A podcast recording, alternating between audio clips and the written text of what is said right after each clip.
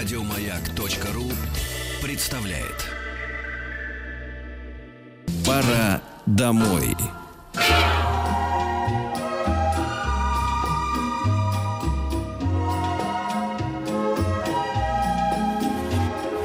Клиника Фадеева. Здравствуйте, уважаемые радиослушатели. Эм, В эфире культовая легендарная программа, которую веду я, лучший ведущий, э, радиоведущий на Земле. Эм, Может быть, на планете, э, то есть в- в во Вселенной. Да, все верно, я не буду перечить, я сегодня вот так.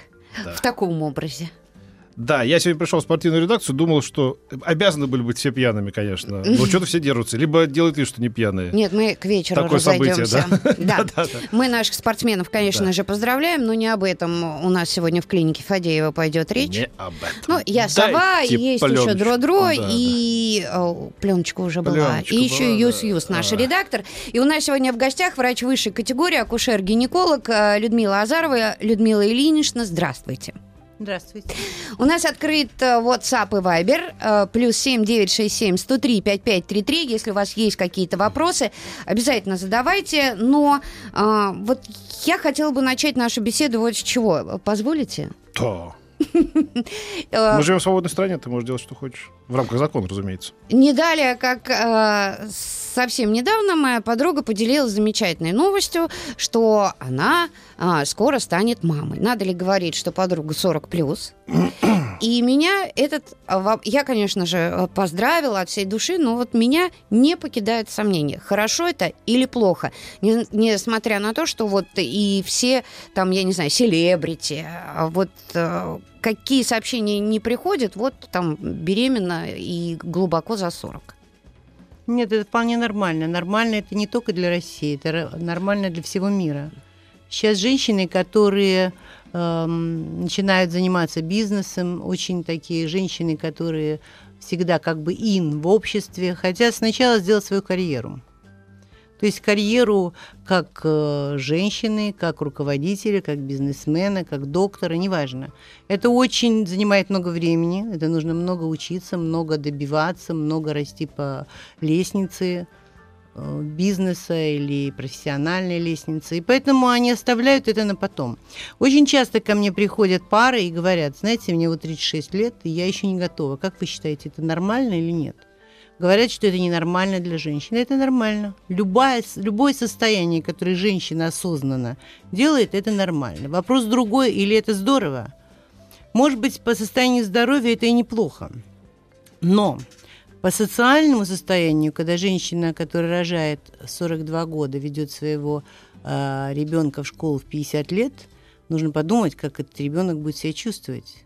Наверное, детские психологи должны сначала нужно пойти к детскому, к детскому психологу, мне кажется, и поговорить с ним, как на детей э, влияют их, э, ну, такие взрослые, пожившие жизнь, как говорят, родители. Не будем Ну, говорить А я, как женщина Владимир Вольфович, э, объясняю. Значит, надо рожать от э, мальчика, который моложе тебя. Это тебе будет веселее, во-первых. А во-вторых, в школу, в школу поведет молодой красивый А, папа. прекрасно, да, да. Если этот мальчик не уйдет очень быстро. А нет, ну, слушайте, а, видимо, в такой ситуации мальчик не должен уходить.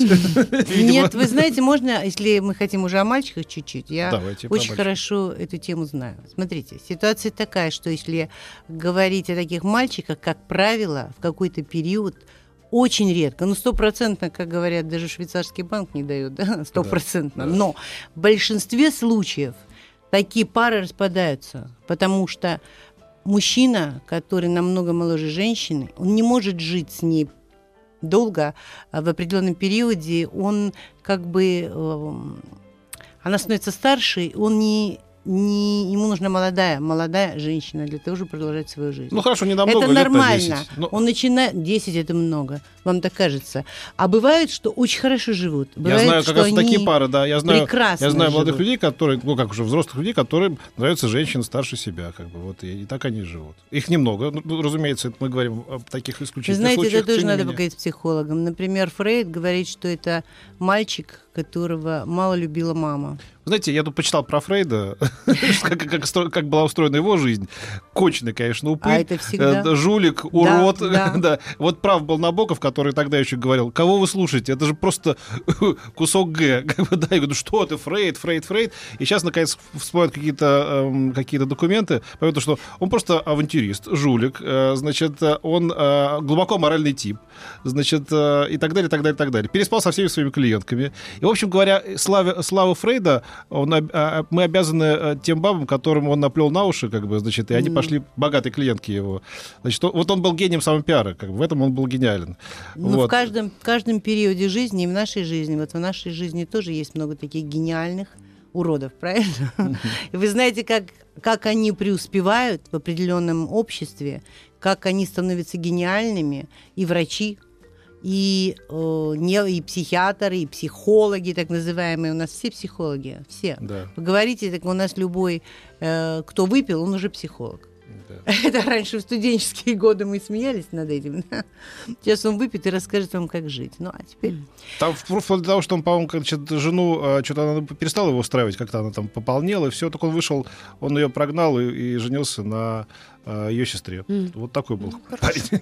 Я, я просто, знаете, Люд- вступление. э, Вернемся к этой нашей, вашей знакомой, которая в 42 года... А она уже родила или она Нет, вообще э, ну, ждет? Она ждет ребенка. Теперь тут очень много но. Первое но, если у нее еще дети. Вы знаете, в большинстве, в большинстве случаев рожают э, женщины, у которых первого ребенка рожали лет в 20. И который уже ушел от них практически. Птички вылетают, у них своя жизнь. Им становится скучно. Если они обеспеченная семья, а, у них все нормально. И они вдвоем, муж и жена. Муж занят работой, жена занята собой. В какой-то момент это модно. Сейчас очень модно. А она хочет стать э, не бабушкой, а мамой. А еще лучше, если есть дочка, которая рожает вместе с мамой. Дочке Мгм. 20 лет, маме 42 года, и вот такая интересная, э, все выходят, все показывают. А потом, когда становится вечер, все идут спать, а с этими детьми сидят няни. Так, то есть есть разные варианты такой жизни. Я просто, знаете, о чем подумала, Людмила Ильинична? Дело же ведь, наверное, по мне так не в том, а, кто поведет ребенка в школу, как он будет э, реагировать. Сейчас женщины в 50 выглядят так, что вообще не скажешь, сколько им лет. И мне кажется, не это проблема. Проблема вот а, чисто физического характера. Ведь к 40 годам мы обретаем очень многие какие-то хронические Вот заболевания. я даже не в этом сказала, я, вы правильно, я, во-первых, не о внешности абсолютно Ну да, говорила. да, вы да. знаете, что иногда ко мне, иногда, очень часто, в последнее время, ко мне приходит мама с дочкой, маме 50, дочке 20. И я иногда смотрю, и когда она выходит, говорю, боже, какая красивая мама. И какая толстая, и какая безобразная, и какая неухоженная дочка. Ну, они потом выровняются Да, они, этапе. конечно, потом начинают худеть, начи- Да. но так они, конечно, вот э, нет, не в этом. Я именно говорил по поводу Здоровья. здоровья. И эти дети, которым потом э, имеют родителей в 20 лет 70-летних, начинают за ними ухаживать. Ну, сейчас такие дети, которые не очень ухаживают, уже поколение, которое ухаживают, э, э, кончается. Эти дети устраивают своих пожилых родителей в определенные дома, и они там живут. Но это за границей. Я надеюсь, что у нас тоже будут такие достойные скоро, э, скоро дома этот золотого возраста, где М. могут быть санатории, наши старшие наши родители. Но если она хочет его родить, почему нет? Только она должна правильно обследовать, чтобы рожать детей, которые прежде будут здоровы для себя и получат нормальную жизнь, а потом для мамы с папой и для общества. Ну вот хорошо, уже поступают вопросы по поводу того, что очень много э, патологий у женщин после 40 Абсолютно. щитовидной железы. Ну вот хотя бы взять это. Это является противопоказанием? Нет, не является против. Смотря какая патология. Тиреоидит практически в очень большом количестве 35 лет уже начинается. Это очень много, очень много для этого причин. Мы не будем сейчас их разбирать. И поэтому просто это можно купировать. Если заболевание щитовидной железы, железы купируется, то это нормально. А потом еще э, очень много есть неправильно поставленных Заболеваний. Да, а это вообще не заболевание, и поэтому доктор просто пишет и назначает совершенно ненужные таблетки. Мы это видим много, много, и очень много по программам телевидения об этом говорят, что безграмотно назначаются э, обследования и лекарства. И поэтому, ну, мы не будем об этом говорить, это, это постановка нашего лечения сейчас, вот технически так что чем больше больных, тем больше доктор получит, и поэтому он не думает о том, что они совершенно не больные. Гипердиагностика, абсолютно. Мы продолжим. Друзья, присылайте свои вопросы. WhatsApp Viber плюс семь девять шесть семь сто три пять пять три три. У нас сегодня в гостях врач высшей категории, акушер-гинеколог Людмила Ильинична Назарова. Немного у тебя друзей?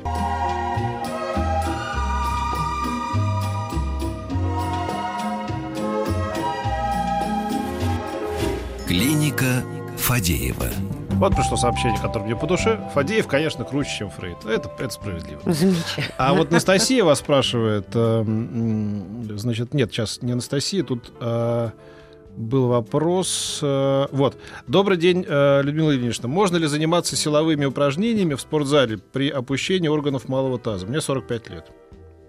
Силовыми упражнениями нельзя заниматься при оп- опущении мышц малого таза. А при опущении мышц малого таза есть определенный комплекс упражнений. И тем более, что э, вам 45 лет. Вам можно заниматься аэробикой, можно заниматься любыми видами э, развития вашего тела, только не силовыми упражнениями. Я об этом всегда говорю. То есть заниматься своим телом, а не, а не качать э, мышцы. Вы должны их качать на уровне своего веса. Не приседать ни в коем случае с тяжелыми э, всякими предметами, там, которые есть в этих э, ну, клубах, да, Да. да. И а вообще нужно подойти к своему там руководителю, мастеру и сказать, что у меня есть вот такая вот патология. И поэтому я вас прошу дать мне набор таких упражнений, которые э, идут на укрепление мышц тазового дна. Так и называется. Вы откроете интернет и напишите, у вас там будет миллион таких упражнений на укрепление мышц тазового дна. А, другой вопрос э, от, я так понимаю, уже это более молодые наши радиослушательницы, которые, может быть, планируют э, родить ребенка после 40. Как сохранить в таком случае свое здоровье женское? Первое, нужно хотя бы раз в год проходить чек-апы. То есть это а, абсолютные правильные, недорогие и нужные исследования. Не исследования, когда вам дают простыню ненужных э, лека этих обследований, анализов каких-то абсолютных, просто для того, чтобы вы заплатили много денег. Я говорю то, что есть. Абсолютно. Я вижу такие вещи. Обследование любое, что вы делаете, и любую кровь, которую вам берут из вены, она должна под собой иметь какой-то э, диагноз. То есть для чего вы это делаете? Если вам болит желудок, не надо брать кальций и смотреть, сколько у вас э, кальция в костях. Если вам болят кости, нужно делать де- денситометрию, а не брать там э, креатинин, как работают почки. То есть у нас есть очень много обследований неправильных. Гинеколог есть определенный набор, который вы должны сделать каждый год. Вы приходите говорите, я его делаю. И вот если вы будете его делать, и что-то из этого набора будет э, патологическое, да, то доктор уже дальше будет вам для этого давать дополнительные исследования по этому направлению, где будет у вас хоть какой-то, какая-то патология. Я хотела, чтобы вы сейчас а, обратились э, к подрастающему поколению, к девочкам, к мальчикам. Мне кажется, это очень важно. Это наша любимая тема с Петром. Но благо для девочек сейчас вроде мода позволяет, уги, там еще что-то такое, это э, держать себя в тепле. Мальчики, которые ходят с голыми щиколотками, э, сейчас эти подростки синюшные, э, вроде тут закутались, а ноги голые. Девчонки иногда э, зачастую то же самое, вот эта мода подворачивать э, джинсы и не надевать э, вниз э, какие-то теплые колготки или носки. Это действительно влияет или это все же миф? Это абсолютный миф. Сейчас будут все мамы, и бабушки особенно, там на ушах стоять. Можно так сказать, да? Ну вы что ж делаете? Да-да-да. Вы рушите Посмотрите, одно из нет, нет, смотрите, у меня дочь училась не в России, да? И когда мы приехали один раз и посмотрели, как они все ходят везде, в странах, где есть снег и все. Уги одеваются вообще на На босую, босу ногу. ногу. Это понятно. это Девочки не знают, что такое колготки. Они сидят на полу. У нас был просто у моей мамы предоморочное состояние, когда она сидела на полу в одних джинсах тонких на эм, каменном полу. Смотрите, это закаляет человека. Я хочу, чтобы все мамы и папы, и девочки, и мальчики помнили, что, инфек... что все воспалительные заболевания для них нужна и инфекция, а не холод. Если вы будете закалять своих детей правильно, посмотрите на всех скандинавов, как они ходят. Посмотрите у меня, посмотрите на всех абсолютно. А, У них же нет шапок практически ни у кого. Там дети маленькие сидят в Канаде с открытой головой, в комбинезонах. Это совершенно не нужно. Нужно одеваться так, как одеваетесь вы. И если вам холодно там в 40 лет, это не значит, что им холодно. У них обмен в тысячу раз быстрее происходит, чем у нас. А вот это не сиди на камне. Детей не Это- будет. Да, у вас тебя будет воспаление, детей Да. не будет. Правильно, это обожаю. А что, Вы нет? чего? Вы, вы одну из Вы ключевых, одну из трех ключевых фраз это Это- убиваете. да. Вам никто не поверит все равно. Ну не надо. Верят. Вы еще Девочки скажете, Дед верят. Мороза нету. Да, вы хотите, чтобы они ходили одеты сейчас в этих э, в колготках э, шерстяных, да, как бабушка, на которые они оденут джинсы и будут выглядеть как бабушка. Нет, они хотят, чтобы видели их фигуру, чтобы они выглядели красиво, стильно, привлекательно. Ну что, переохладиться невозможно? чтобы Невозможно, надо закалять ребенка с детства. Вы видите, как они, вот я иду сейчас и смотрю, как они в колясках лежат. Вот если я вас положу, вы там задохнетесь. Не, мне будет хорошо. Я под Нет. двумя пуховыми сплю. Нет. Это она мне как сумасшедшая. под двумя пуховыми, да, это когда у нее начнутся приливы, она перестанет так спать. Ой, ну не надо. Нет, нет, нет, нельзя, надо детей. Я не говорю, что сейчас тот, кто вырос в этих пуховиках, но сейчас, кстати говоря, очень много мамочек правильно себя ведут, я вижу. Они кладут просто ребенка в тонком комбинезончике, под такой вот э, конверт такой из э, меха, и все, никаких там шапок сумасшедших нет, ничего. Вы когда его вынимаете, он мокрый. И вот если они начнут его так воспитывать, как... Мы же тоже северная страна, в общем-то, у нас Да. такого- Мгм. Почему в Скандинавии нету насморка? Они вообще не считают это заболевание. Если у него насморк, он идет в детский сад, он идет куда угодно, даже если сопли до подбородка. Это не насморк. Он Я знаю, как в закаляется. Германии детский сад. Меня э, по рассказам. Ну, в Лондоне так вот посмотришь, что у всех Везде. сопли до колена, Везде. ходят Да, значит, и в все шо- в шортах, ходят, да. да. В Лондоне нет ни одной, поверьте, очень много ездила, и я там жила долго в разных странах, как иммигрант иногда, да. И поэтому и училась, и я видела, я смотрела, для меня это было ужасно. А у нас тогда откуда эти корни? Ну, Оттуда, почему мы- издалека. Кстати- От Петра Первого. Кстати, кстати, они, кстати, они еще чуть не из лужи пьют там в детстве. И считается, что это Абсолютно, нормально, они не да. из лужи. Они Да-да. сидят на этом... А вы посмотрите в, в аэропортах. Молодежь где сидит? Вы обратили внимание? В углу Да. возле Да, мусорника да, да. с этими Лаптопами, да, да. Компьютерами. Да, да, да. Вот так вот друг друга вытирают, вот глаза. Но я... И это люди, у которых очень состоятельные родители. Они не бедные. Мгм. Не бедные. У меня дочь в Еле училась. Они все не бедные. Они все сидят на полу, они все одинаковые. Я уже вижу потому, как они одеты, говорю, ты где учишься, в Лондоне? Или где? Да, откуда вы знаете? Я говорю, я это все видела 4 года. То есть пусть ходят они в свитерах, они в этих угах на босую ногу. Они приходят домой в Москву, они раздевают и хо- ходят все время босые. Мгм. То есть ругать не надо. Пусть Все смотрят ходят. тапочки комнатные. Какую тапочки комнатные? Пусть ходят, но это надо с детства их бросать на пол. У нас в домах везде э, деревянный пол, паркетный. Почему не взять ребенка и не положить его на чистый пол, чтобы он, чтобы вот эти микробы были, он был закален от них? Ох, сейчас Мы все время моем, перевернулся. стерилизуем, там не знаю. Ну да, как бабушки Ну говорили. и так мы добиваемся. Пеленки четыре раза прогладить. Да, Дробышева? Я тоже. Нигла, я тоже уже были по счастью, памперсы. Так, у нас в Новосибирске минус 30 градусов мороза. Неделю стоял. Сейчас тепло, минус 15. Попробуй колготки не надень, пишет Света. Правильно, Света молодец вы. Когда 30, любой натянет колготки, не надо говорить, просто не выйдет. А если выйдет, забежит обратно. М. У нас э, родственники живут в Шотландии и доказывают нам, что это тоже северная страна. Там школьники ходят зимой в школьной форме без куртки, так как там плюс 12 в январе. Вот. Но там такие ветра, что, знаешь, плюс Там 12. ветра ну, хуже, чем у нас да, минус 10. Плюс влажность, там мама дорогая, да. ага. Мама Ты там, дорогая. ты там околеешь. Я там, помню, был какой, в октябре, что ли, или в сентябре, думал, что я сдохну там от холода. Пора домой.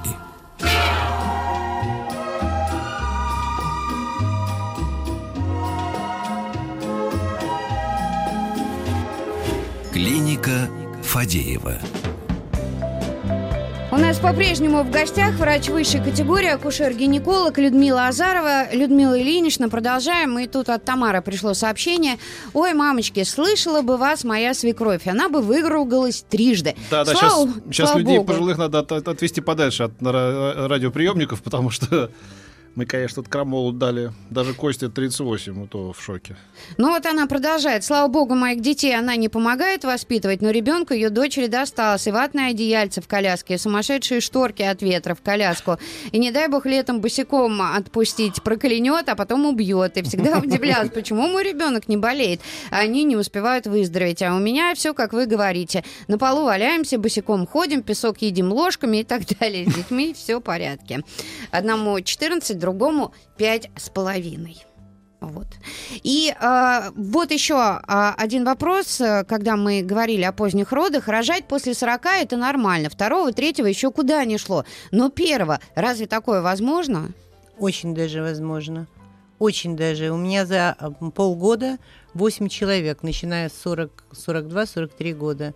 Вот до того, что я м, приехала к вам, как раз приехала моя одна пациентка с букетом цветов, первый ребенок, отсутствие мужа, обеспеченный человек, мальчик изумительный, ему 4 месяца.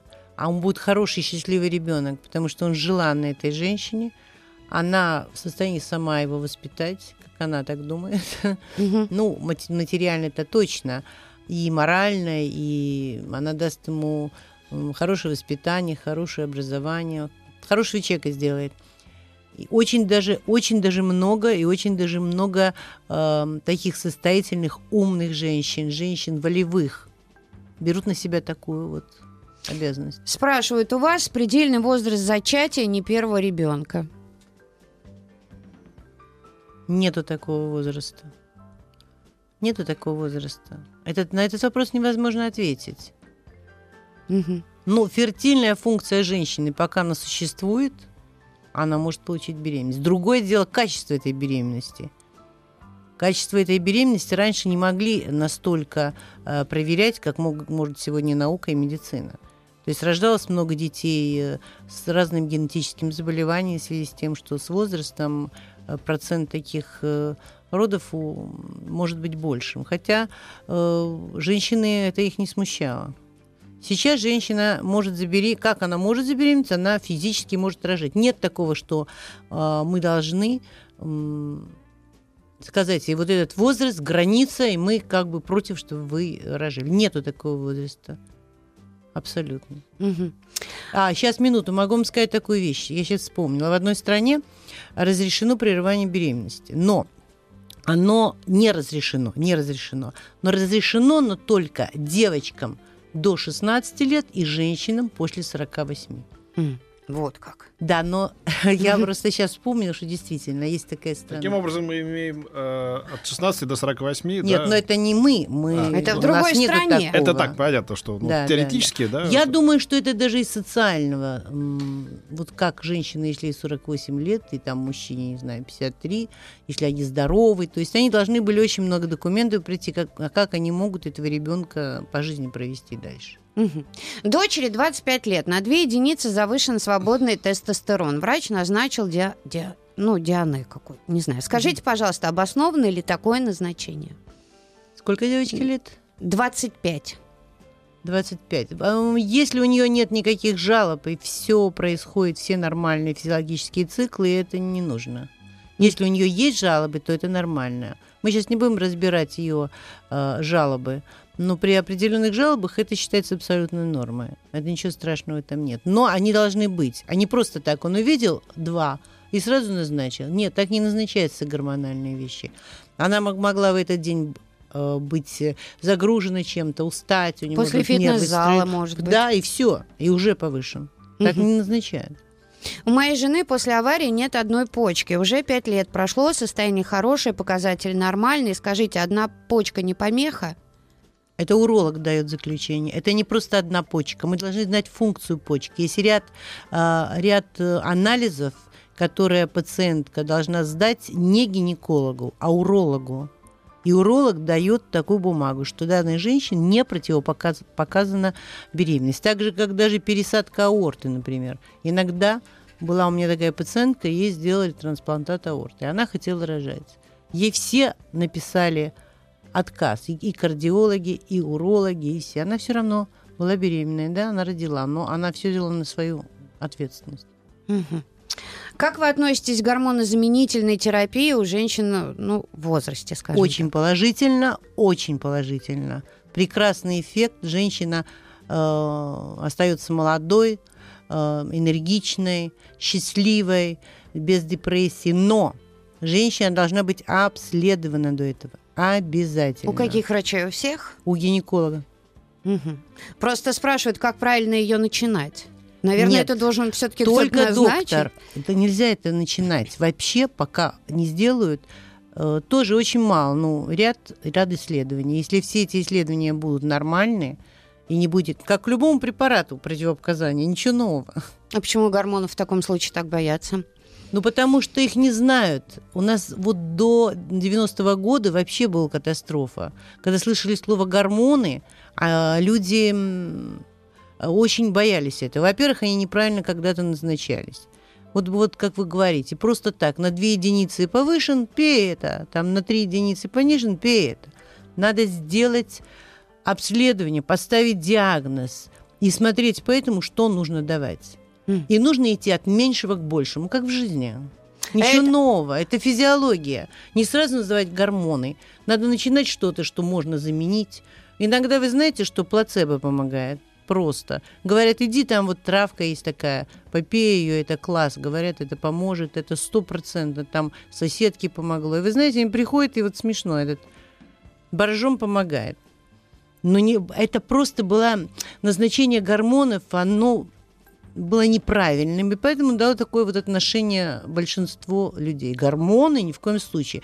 У меня была пациентка, которая пришла и говорит, я уже старая, мне 50 лет. Мгм. Я не хочу сказать, сколько мне лет, но мне намного больше, чем ей было. И она говорит, я не буду принимать это, это же гормоны. Я говорю, вам болят суставы? Да. Вам, э, у вас давление? Да. У вас голова? Да. Все прекрасно. Вас это устраивает? Устраивает. И меня это устраивает. Все.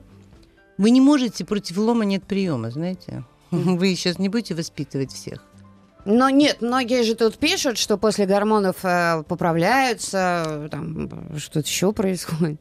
Если гормоны назначены правильно, подобраны правильно и даются на короткое время, они даются на 2-3 месяца, не на не один день.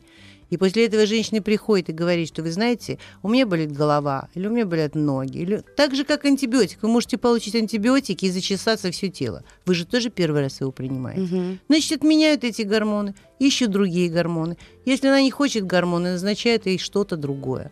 Все методом подбора. Нельзя сказать, это можно, это гормоны, так же, как, как антибиотики, это большое-большое значение имеют в медицине и в лечении очень многих заболеваний. Без них бы очень много людей страдали, а может быть, вообще бы не жили. Мгм. Боюсь ошибиться, но попытаюсь. Нужно ли принимать Дестинекс при повышенном пролактине за счет высокого макропролактина? Пытаюсь стать мамой. Ну, это нужно посмотреть, все остальное. Вообще, Доксинекс очень хороший препарат. Назначается он, если правильно, то он э, дает колоссальные эффекты, и вы станете мамой. Но это нужно, чтобы эндокринолог видел все остальные ваши анализы. Так невозможно по радио назначать, но лечится, лечится дексинексом очень хорошо, вот ваши патологии, если это так есть. Мгм.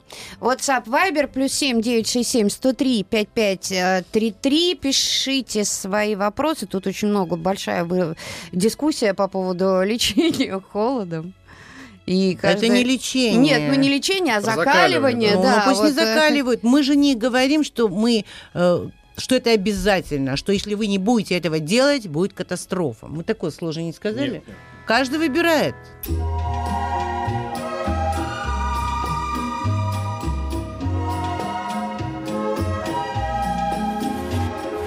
Клиника Фадеева. Продолжаем.